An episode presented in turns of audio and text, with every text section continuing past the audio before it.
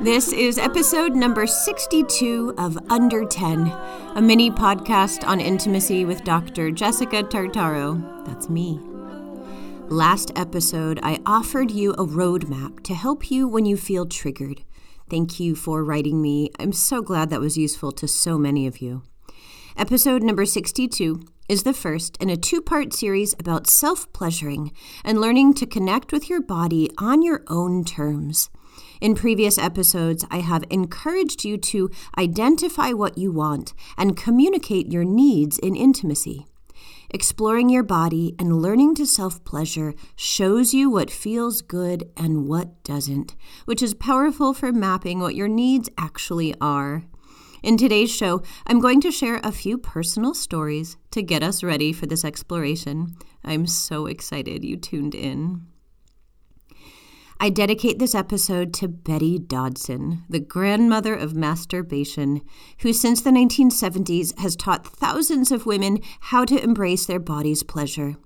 Betty is the author of Sex for One, a revolutionary book first published in 1986 for all genders that takes the shame out of masturbation and establishes solo sex as a healthy form of expression. Years ago, I had the honor of meeting Betty and getting humped by her. I will never forget that night. The year was 2004. I was a young graduate student attending the Association for Women in Psychology conference in Jersey City. I had been struggling in graduate school so far. The dry, disengaged research style of mainstream psychology was deflating my dreams. I not only didn't excel in those classes, but shrinking humans into predictive variables had nothing to do with why I had gone to graduate school. I was losing hope and turned to feminist psychology for help. Within moments of signing in with the warm staff at the registration table, I felt at ease. The next three days of presentations by brilliant feminist pioneers woke up parts of me that had gone numb. I felt I had found a home. The Saturday night dinner, keynote, and dance were the pinnacle of the event, a chance to unwind and play after the week's labors. By evening, everyone at the conference poured into the ballroom on the top floor of the hotel to find a seat for dinner. We were greeted by a breathtaking vista. The room towered above the Hudson River. From our perch, we had a clear view of the Manhattan skyline twinkling against the dark night. I remember looking out the windows beyond the joyous chatter of the room and feeling my heart swell. Soon after we finished the meal, the keynote speaker rose and took the stage. It was none other than Betty Dodson. She had wild white hair that stood straight up with blue streaks in the front. She wore leather. Her voice was deep from what sounded like years of cigarette smoking. She was 75 at the time, and she opened her keynote with stories all about the sexual positions she had recently been trying with her 20 year old lover. I was dumbfounded. I felt like no one in the room was breathing except for probably Betty, who was laughing about how she'd had two hip replacements over the years in order to keep up with her sex life. Up to that point, I had spent very little time learning about sex. I never discussed it out loud with anyone, including my lovers. I felt good enough about my sex life and had no idea that I could ask for more. That night, the next steps in my education unfolded. As her stories progressed, Betty talked about the circles of women she had first gathered in the 1970s to teach about relating to their bodies without shame. She taught women about their anatomy, how all women's bodies are different and equally beautiful and acceptable, and she taught women how to pleasure themselves while in circle with other women. My mind was blown. I knew I needed to know more. I had only regularly masturbated since college. Prior to that, when I was 10 or 11, a friend of mine in grade school had showed me how to rub a pillow between my legs to get that feeling. She would do it next to me until she arrived at her little girl climax. I copied her, but had no idea what she was talking about and just faked the feeling in order to look like I knew. It was years later, in my first year of college, when I actually discovered what was possible through self pleasure. This time, it was a college friend who told me that self pleasure was like a meditation and a way to take care of yourself. I liked that. So I began to experiment with touching myself while my dorm mate was out of the room. I soon realized I could get to that feeling easily and quickly. It became a way for me to soothe myself during the stresses of college, whether I had a partner or not. I never talked about it with anyone.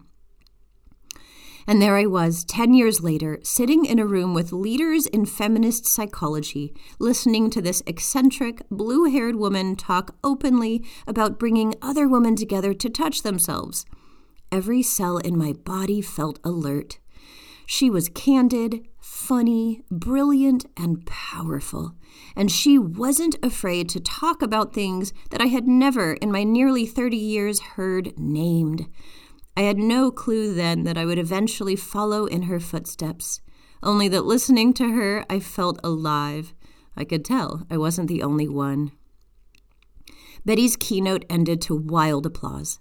When the music began for the evening dance, the room erupted.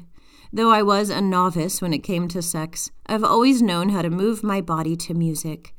That night, I swayed my hips freely, giddy at the freedom I felt I had just been granted by Betty's talk. I was already sweating when I felt someone come up behind me. I turned.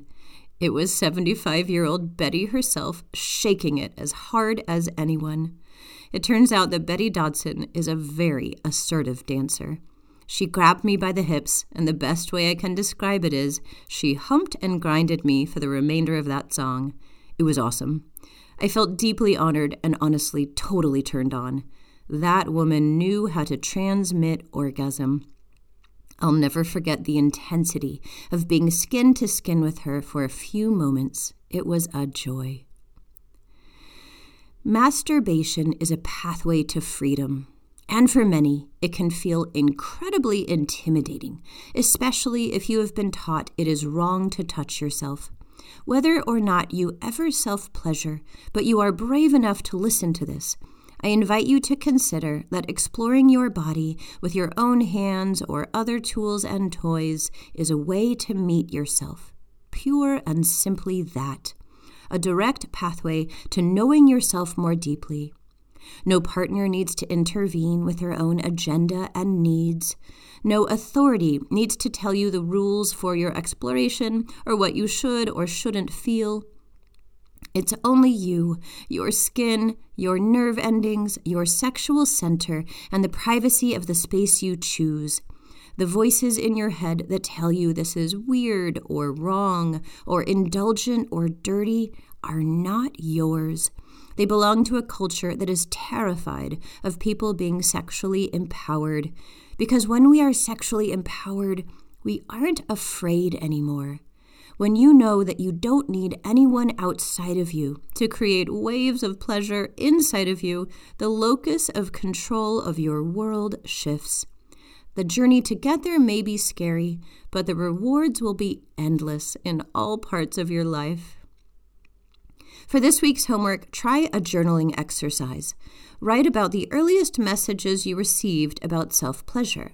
Did anyone tell you not to do it? Did anyone talk about it at all? If not, how did you learn about masturbation? And how did that impact your earliest sex or sexual explorations? Discovering your self pleasure origin story is important to help you liberate your adult self pleasuring practice. Next episode, I will dive more deeply into details about how to initiate or deepen your sexual self pleasure practice. For now, gently investigate the messages you were taught. This is not an indictment of your parents or the culture in which you were raised. This is a making clear what your starting point is. I am excited to go on this journey with you. This is Dr. Jessica Tartaro with Under 10, a mini podcast on intimacy. Oh, oh, oh,